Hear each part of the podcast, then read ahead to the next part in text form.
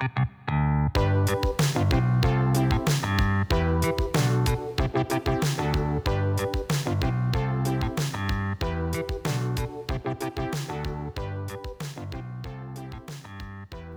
and gentlemen, welcome to the Confluence Cast presented by Columbus Underground. We are a weekly Columbus centric podcast focusing on the civics, lifestyle, entertainment, and people of our city. I'm your host, Tim Fulton.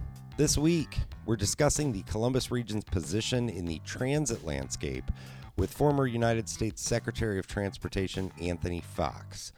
First up, Foxx, who now works in policy for Lyft, sat down with Columbus Underground reporter Brent Warren to discuss the importance of helping people with technology. They talked about autonomous vehicles and dealing with the impending growth of Columbus. After that chat, you'll hear Foxx's speech at the MORPC 2019 State of the Region meeting last week. You can get more information on what we discussed today in the show notes for this episode at theconfluencecast.com. Also, the Confluence Cast is on Patreon. Find out how to support this podcast on our website, theconfluencecast.com, or at patreon.com slash confluence. The Confluence Cast is sponsored this week by the Mid-Ohio Regional Planning Commission, or MORPC, featuring stories about local and regional partners that envision and embrace innovative directions in economic prosperity, transportation, sustainability, and an inclusive Central Ohio. MORPC's transformative programming, innovative services, and public policy initiatives are designed to promote and support the vitality and growth in the region. For more information, please visit morpc.org. Enjoy the interview. All right. All right. Anthony Foxx, thanks for being here with us today. Really appreciate it. Uh, we have to talk about the Smart City Challenge. I mean, that was uh, kind of a signature initiative of yours at the Department of Transportation. And I was at an event years ago when Columbus was a finalist among the different cities, and, and you spoke at that event. And here we are, I think, almost three years after Columbus won the challenge. Have you been following the progress of Columbus since that time? Well, I unfortunately haven't been back to Columbus yeah. since we announced the challenge, but I certainly have been following mm-hmm. the progress of it. Um, actually talking to people from around the world. Uh, many of my former counterparts in other parts of the world have come to Columbus to see what is happening here, and uh, it's also a sign of, of how important what Columbus is doing here to the rest of the world. Mm-hmm. And what what is it that people are interested in seeing in Columbus? Well, uh, obviously there's a there's a high interest in the integration of technology and transportation. It's a big topic, not only in the U.S. but all over the world. Uh, and so that draws a lot of very high interest. Uh, this is going to be a bit of a test bed for uh, many things autonomous vehicles, uh, how uh, trucking and, and transportation uh, and technology evolve, um, sustainability, electrification of the fleet. All those things are going to be the subject of a lot of a lot of intense scrutiny. But what I also have been watching and following is uh, the extent to which Columbus is successful at elevating people above technology. Uh, one of the challenges we face today is that there's such a rush to integrate new technologies. We're sometimes not thinking about the users and the people who are affected. And um, hopefully, technology will serve humanity well, but I think Columbus will be at the tip of the spear in, in proving that out one way or the other. Mm-hmm. That's interesting. I think there's been a lot of talk about that in Columbus. How do you maintain the equity and make sure that these systems work for everybody, not just people who can afford them? Do you see that as a public sector role to make sure that happens? How does the private sector play into that? Well, typically, um, the private sector is is is out out to sell something, um, but in this case, the cities have an inordinate amount of both responsibility and latitude to set the terms of engagement, and those terms should include so- solutions that actually pick up the entire population. And that's one of the reasons why equity was a part of the Smart City Challenge from the beginning as a criteria, is that we wanted to um, to to challenge both cities and innovators to think about how to make technology more broadly available. Mm-hmm. You're here to speak to a group of leaders in, in the region in, in central Ohio. Do you have a set of advice you're giving out to a, to a city like Columbus when we're seeing all this change in transportation and there's a lot of uncertainty about how things are going to evolve and how do we plan for a future like that?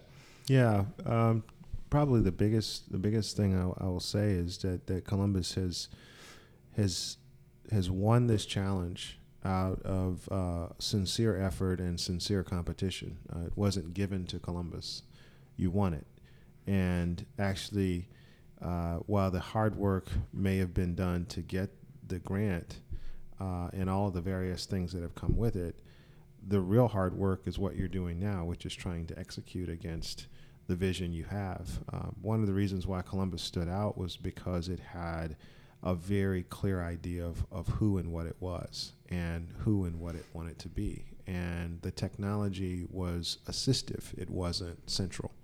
And I think that still needs to be true. Where do you see um, autonomous vehicles have been a big top of topic of conversation. That was a big part of the Smart Cities um, initiative. When you were Secretary of the Department of Transportation, there was a you released the first federal policy on AVs. Mm-hmm.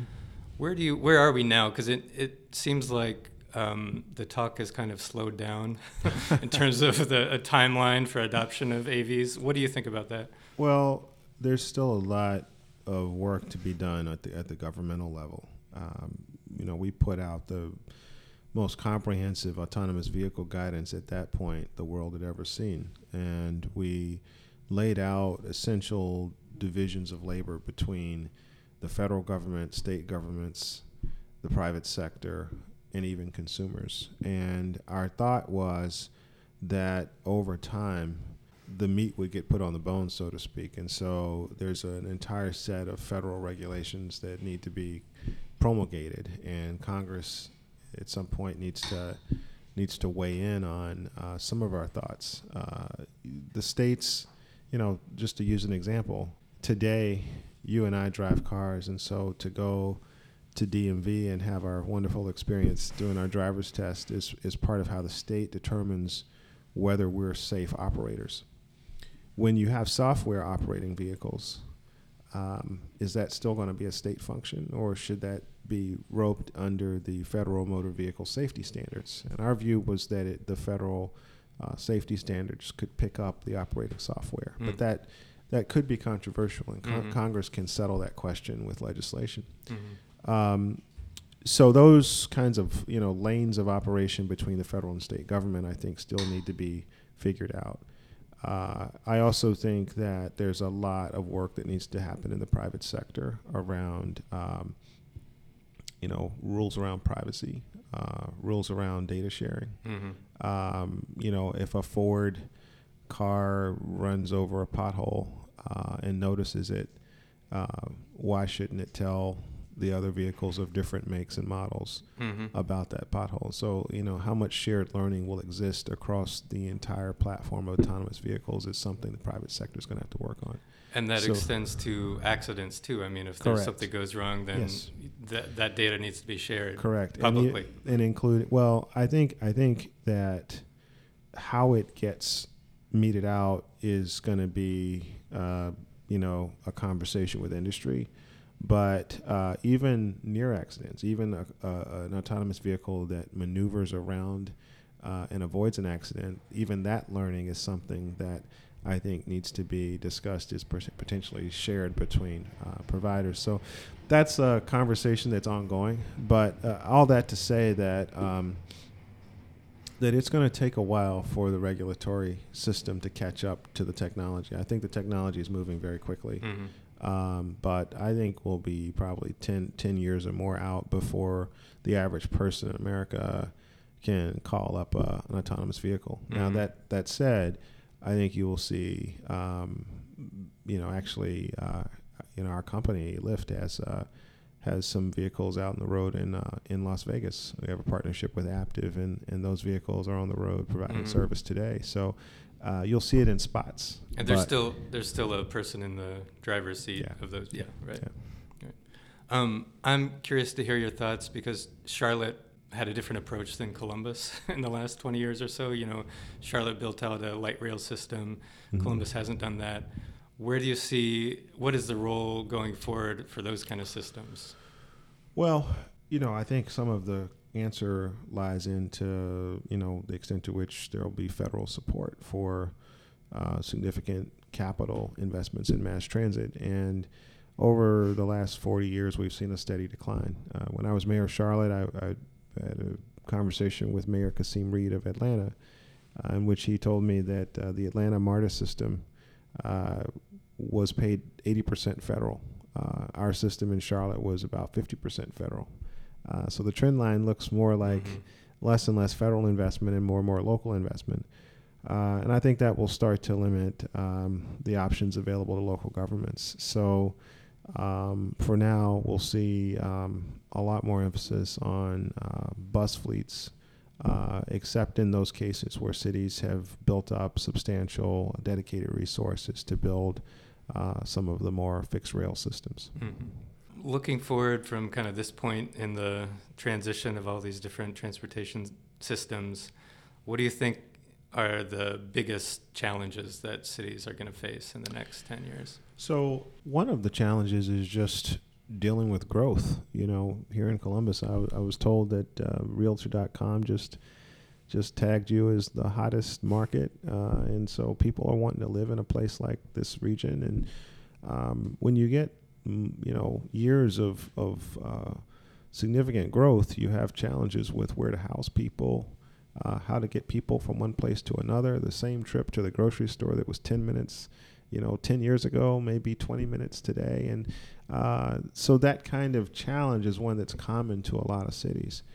You know, there's some solutions that that are pretty readily available, but they're not as well understood. Um, the first one is land use is a powerful weapon to help um, help integrate growth into a community. Um, and uh, many communities, Charlotte included, uh, were really working to put density in certain areas where the infrastructure could handle it and to keep it away from areas where it was going to be more problematic mm-hmm. or more costly. Um, that is a significant weapon that many communities underutilize um, building out the facilities that are necessary to move people. Um, you know, transit I think is absolutely a critical part of how futures will uh, cities will evolve in the future. Uh, third, uh, another conversation we don't have enough in this country is uh, what infrastructure don't we need? Uh, what facilities do we have in place now that we that are costly to maintain that don't provide a particular travel advantage mm-hmm. uh, that we could do without. I th- actually think some of our interior freeways can sometimes be taken down mm-hmm. um, and uh, restoring the old street grid, uh, providing more uh, space for parks and maybe affordable housing and other things. Um, and so that's another conversation that I think needs to be had. And then finally, um, you know, there are all kinds of uh, third par- third party uh, sources now that are now providing private sector led transportation mobility options like Lyft that uh, I think also provide a huge opportunity. Mm-hmm. And how does the public sector make sure that those private sector solutions um, are sort of a benefit to the to the greater community and not just for certain people? I mean, sometimes they could even add to congestion. They can add to some of these issues that cities are having. Well, um, you know, one of the one of the major issues we're we're we're going to face as a society is how attached to the personal automobile are we, and uh, you know, particularly for middle class families and families on the margins, um, it's the second largest expense for people to pay for buying a car. It's like eight or nine thousand dollars on mm. average across the country. So if we can create a, a system where people can move seamlessly without having to undergo that expense, they can actually buy the trips without buying the car. That's a huge game change for many families. It puts money back in their pockets. So, um, you know, services like ours offer a great opportunity for people to kind of deleverage and actually just put out the resources for the actual trips they're using. And by the way, our cars are idle 95% of the time. So that's not helping either. So I, I, I think when we talk about the net benefit of these, you know, ride shares and other other things, um, you know, you have to have adequate supply for people to feel like it's an option. And uh, at some point, there will be a tipping point where people will actually start to rationalize the car ownership versus the u- utility of a car. Mm-hmm. Great. Thanks for speaking with us. Thank Appreciate you. it. You got it. No sweat.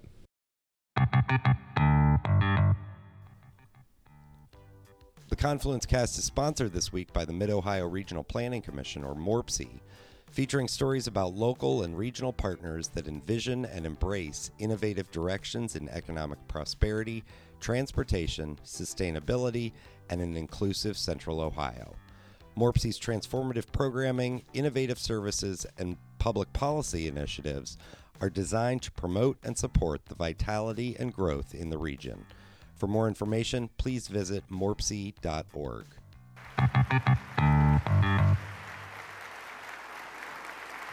Thank you very much. Thank you, Mayor, for that rousing introduction. It is always good to be here in Columbus, Ohio. I was told last night over dinner that there was something I had to do at the beginning. We'll see if my advice that I was given was correct. O H. All right. Got that started out. Then I was also told to say, uh, "Go Jackets!" Uh, apparently, a pretty big, uh, pretty big victory for uh, for the old Jackets. So, congratulations and good luck on the next phase of the playoffs. Uh, it's great to be here. Uh, let me say to William and, and the team here uh, at MORPC, uh, thank you so much for inviting me to talk to you a little bit today. Uh, now that I'm in the private sector, uh, don't have all of the instrumentalities of government at my fingertips, uh, to give you a perspective on where you sit in the context of not just transportation, but the, the overall effort that's really been an effort since mankind uh, was at the beginning to figure out not only how we can move places faster and better, but how we can make the human experience more meaningful, which I think is actually a more important goal than any technology. Um, I want to start out by telling you a little bit about me. Um, I grew up in Charlotte, North Carolina. Uh, and, uh, you know, the home of Michael Jordan, uh, the home of Steph Curry. Sorry, some of you. Although he was born in Cleveland, believe it or not. Um, but 47 years ago, I was born in, in a part of Charlotte, North Carolina, the northwest part of the city in a little um, split level, 1,900 square feet, that was circumscribed by freeways. When I looked out of the front door, I could see I 77. And if I walked out in the front yard and turned to the right, I could see I 85. And there were fences that more or less locked in my neighborhood. As a child, I didn't understand this as a socioeconomic phenomenon. It was just my neighborhood. But over time, what I started to realize as I went into school and started to see more of what was beyond those walls that I saw when I woke up in the morning, I started to understand that the decisions that were made 50, 40, 30 years earlier were made with the idea that, that the area that I grew up in was an area to go through.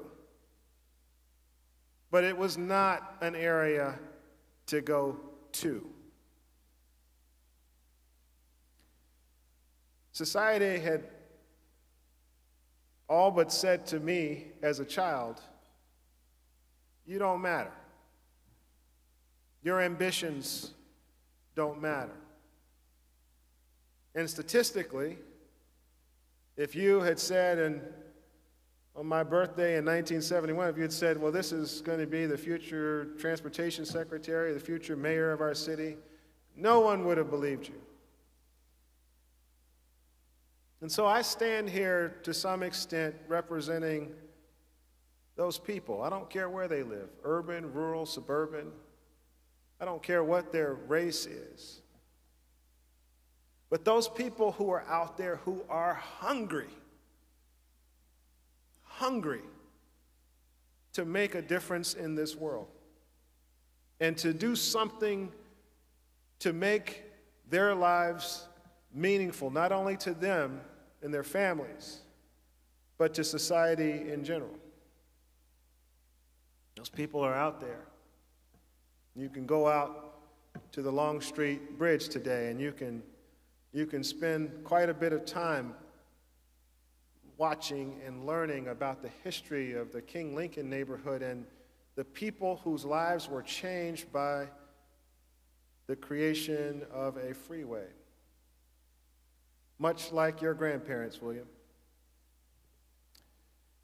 So, the context in which I want to talk to you today is not so much about all of the great things about technology. It's that the fundamental problem we still face, the fundamental challenge that we still have, is how do we build a future in which everybody is a part of it? How do we build an inclusive future with all of these amazing tools of technology that are available to us? And the simple message, my friends, is that our default systems won't do it. Our old ways of thinking won't do it. And by the way, I love engineers. I said this earlier today. Some of my best friends are engineers. Okay? Let me make this point. But engineers are trained to solve a problem.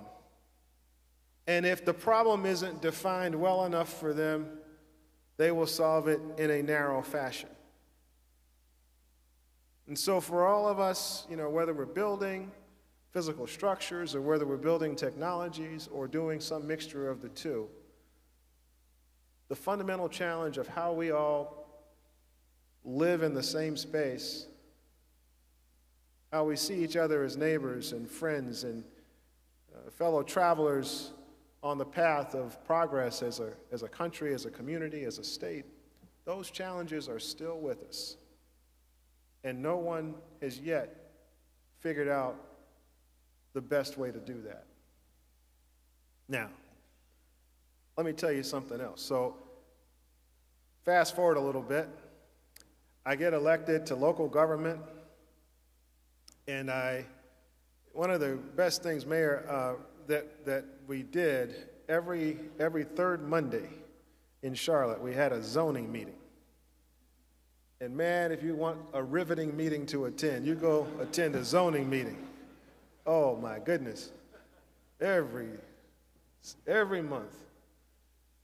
Well, in these zoning meetings, we were making decisions about, you know, should, should we have three residential units to the acre, or should we zone for multifamily, or where should the density be, and so forth. And over time, I started to to develop an interest in actually going out and looking at these sites. And I went out to one greenfield area once, and they, they, they showed me this major mixed use development they were doing. The developer walked me down where the road would be. We made a left turn. He said, This is going to be the grand corridor, and you're going to have storefronts that are going to align the streets, and over those storefronts are going to be live work units. And then right at the end, there's going to be uh, a hotel on this side. And if you turn around and look backwards, there's going to be a movie theater on that side. And people are going to stroll through this area. Now, for you planners, you understand what I'm leading up to, but for the rest of you, what I learned and what I understood was that our built environment, even though we think we're making choices all the time to turn left and turn right and go straight and do it, everything, every movement we make, even in this convention center, has been thought about intimately. And we, we may make spontaneous choices to go one way or another, but those choices are shaped by how the built environment is shaped. And that is the key to why I got interested in transportation in the first place. Because I understood that it was for me, the difference in my life, a lot of it came down to the fact that even incidental, spontaneous interactions with people you don't know connect you to that person and their experiences in ways that, frankly, I think technology is challenging us against doing today. Uh, you can put on your earbuds and walk down the street and walk past 25 people. Uh, we're starting to have a little problem now of people uh, actually distracted walking. And technology can be a force for good, but it can also be uh, a force that actually puts us more into the own, to our own pods of thinking and, and intersecting with other people. So when I went to the U.S. Department of Transportation, I was a little bit like Mr. Smith goes to Washington. Uh, a lot of people in Washington who've been there years and years were like, who is this guy? What does he know? And the one thing I knew when I went to Washington was that Washington couldn't solve every problem I faced back in my community.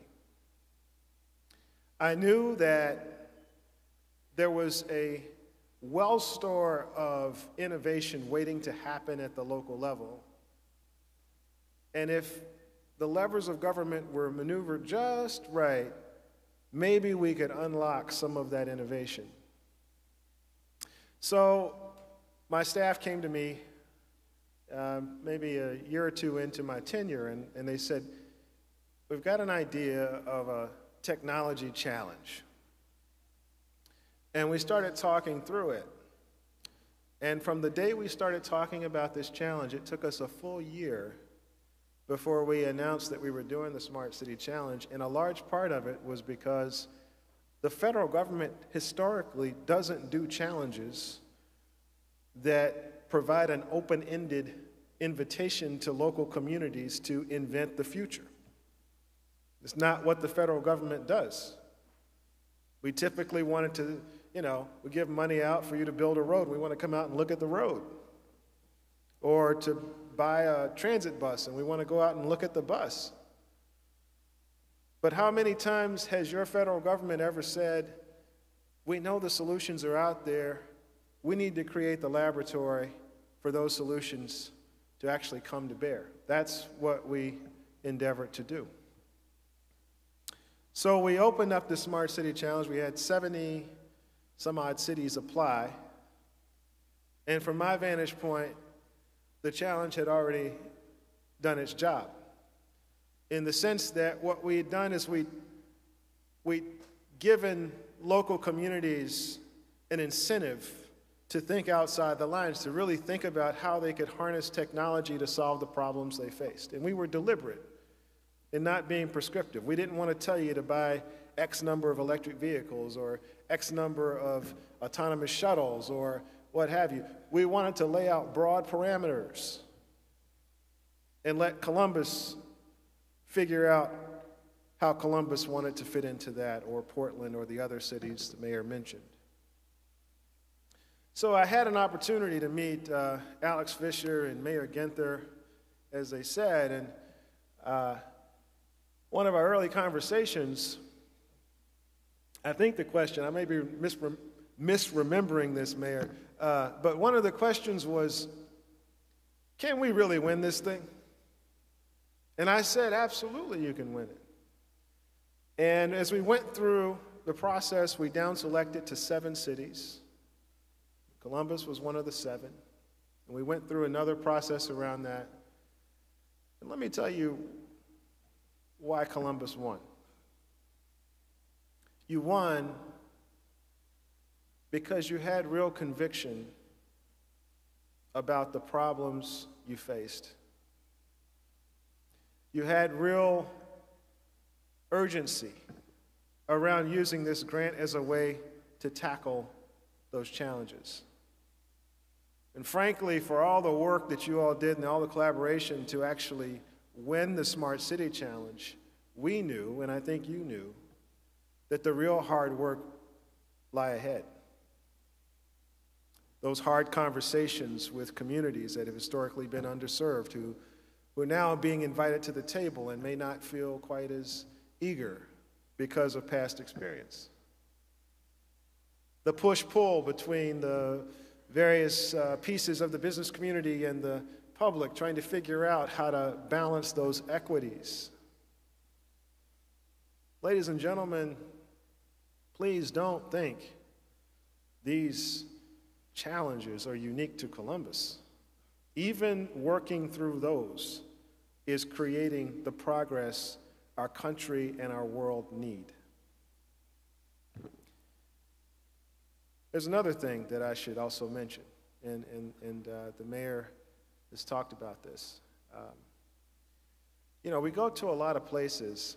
I don't know about you, but you know, when I'm doing a job interview uh, with someone, and everything they have to say is awesome about themselves, I'm kind of thinking a little skeptically about it. So we go to all these cities, and it's like, man, we got the best this, we got the best that, we got the best other thing, we got this, that, do, do. And I'm like, man, really? When we came to Columbus, you guys, like, you've got a big cheerleading section here, by the way.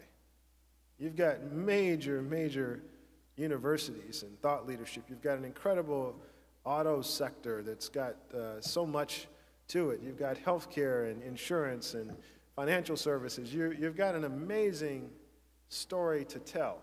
And by the way, you should never, ever, ever feel bashful about telling that story. Uh, it, is, it is an amazing story.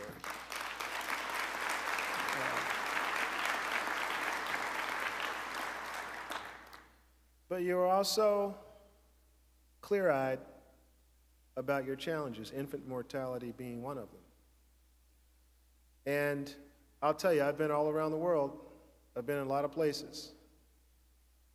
And 98% of the conversation around smart cities is about technology. And what my fear is, and the reason why this challenge and this grant are so critical not just to you, but to the world, is because in its, in its criteria, we focused on not just the technology, not people serving the technology, but the technology serving the people. That is a critical element of what you're doing. And it makes your job actually a little harder than it does in the rest of the world. But it is precisely because of that that you will set the pace for how the world views smart cities. Now, uh, let me tell you a few other things that may not be as much fun. Uh, I think that the hard work you're doing, and I know it's hard work, I, I don't want to overemphasize it, but I think the hard work you're doing is exciting for several reasons. Number one, you are creating a regional, you're actually creating a smart region. So much of what I've heard today is not just about the city of Columbus, but it's about the suburban ring around Columbus and the rural ring around that, and, and how you're starting to integrate the thinking around this uh, this entire region. One of the things that I wanted to do as secretary was to create a, uh, a dig once program. When you're doing a road construction project, that you, you put fiber optic cable in some of our rural areas that have historically not had access to, uh, to, to uh, fiber optic and the high speed internet. And you're doing that in this region, or will be soon. We talked about creating plans that are regionally based. That is critically important. If you've got industries that are all linked together, but they fall outside of the city of Columbus or outside of Lime or other parts of this region, it doesn't, it's not a license for each jurisdiction to kind of come up with its own strategy to try to, try to uh, capture opportunities. It's an opportunity for the region to figure out how to build on more of all of the assets it has. And you're doing that. Look, I'm excited about the autonomous shuttles. Don't get me wrong. I'm excited about, uh, you know, some of the work you're doing on uh, drone technology. I'm excited about uh, uh the, uh, the uh, DSRC technology that you're, you're, you're investing in and you're seeing happen in the region. But I'm more excited, and what is different here than probably anywhere else I've been is the integration of all these different technologies and the unifying vision that sort of runs through them. That is the essence of what a smart city and a smart region should be. Uh, look, in Charlotte, we had uh, five MPOs and RPOs in our region, William. Uh, like a family, Sometimes we agreed, sometimes we didn't. It was difficult sometimes. But what I want to say to you is that your gathering today is part of a, a long march into the future.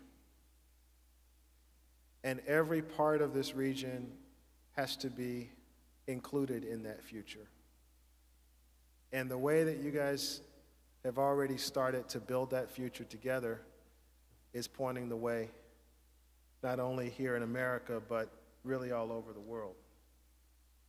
So I want to um, I want to leave you with a little bit of a challenge. I told you about the world I walked into.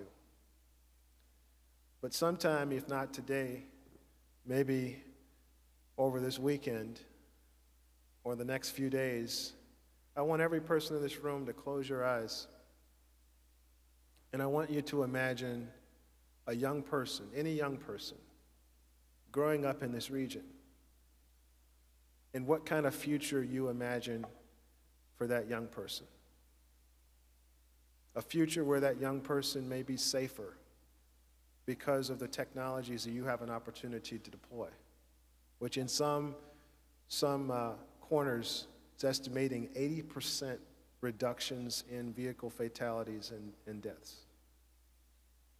I want you to imagine a future in which that person may not come from a family where someone's gone off to college, or may not even be in a place that's proximate to the best available schools or junior colleges, but there is a there's a way that person can access transportation that's going to connect him or her to that future.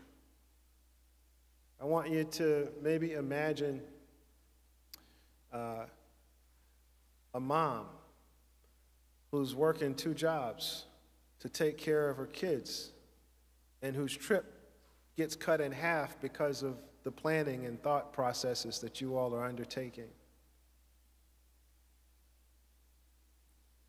We're not, and you're not, in the business of just trying to build a good future. You are not, and we are not in the game here to build a future that repeats the challenges and the problems that we inherited. No, Columbus. you've got a chance to build a better future.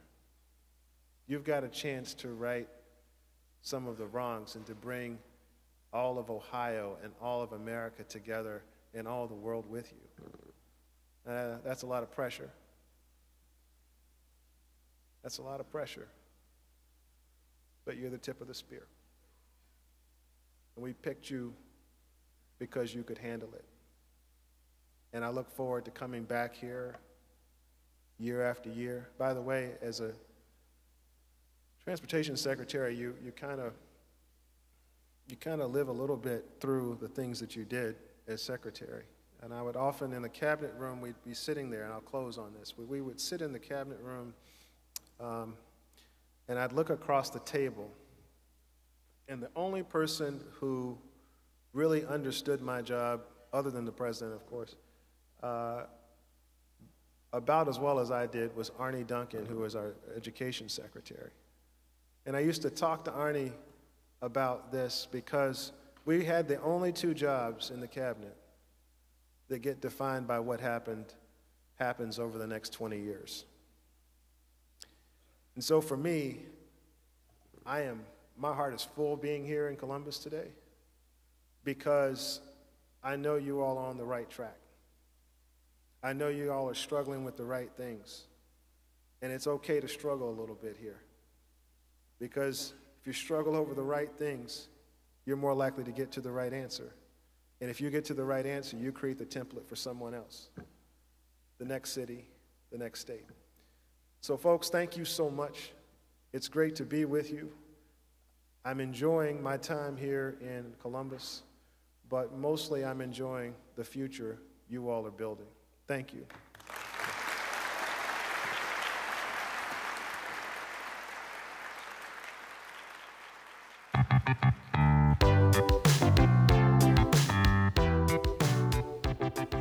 Thank you for listening to the Confluence Cast presented by Columbus Underground. Again, you can get more information on what we discussed today in the show notes for this episode at theconfluencecast.com. Please rate, subscribe, share this episode of the Confluence Cast with your friends, family, contacts, enemies, your favorite commuter. If you're interested in sponsoring the Confluence Cast, get in touch with us. We can be reached by email at info at theconfluencecast.com. Special thanks this week to Columbus Government Television. Our theme music was composed by Benji Robinson. Our producer is Philip Cogley. I'm your host, Tim Fulton. Have a great week.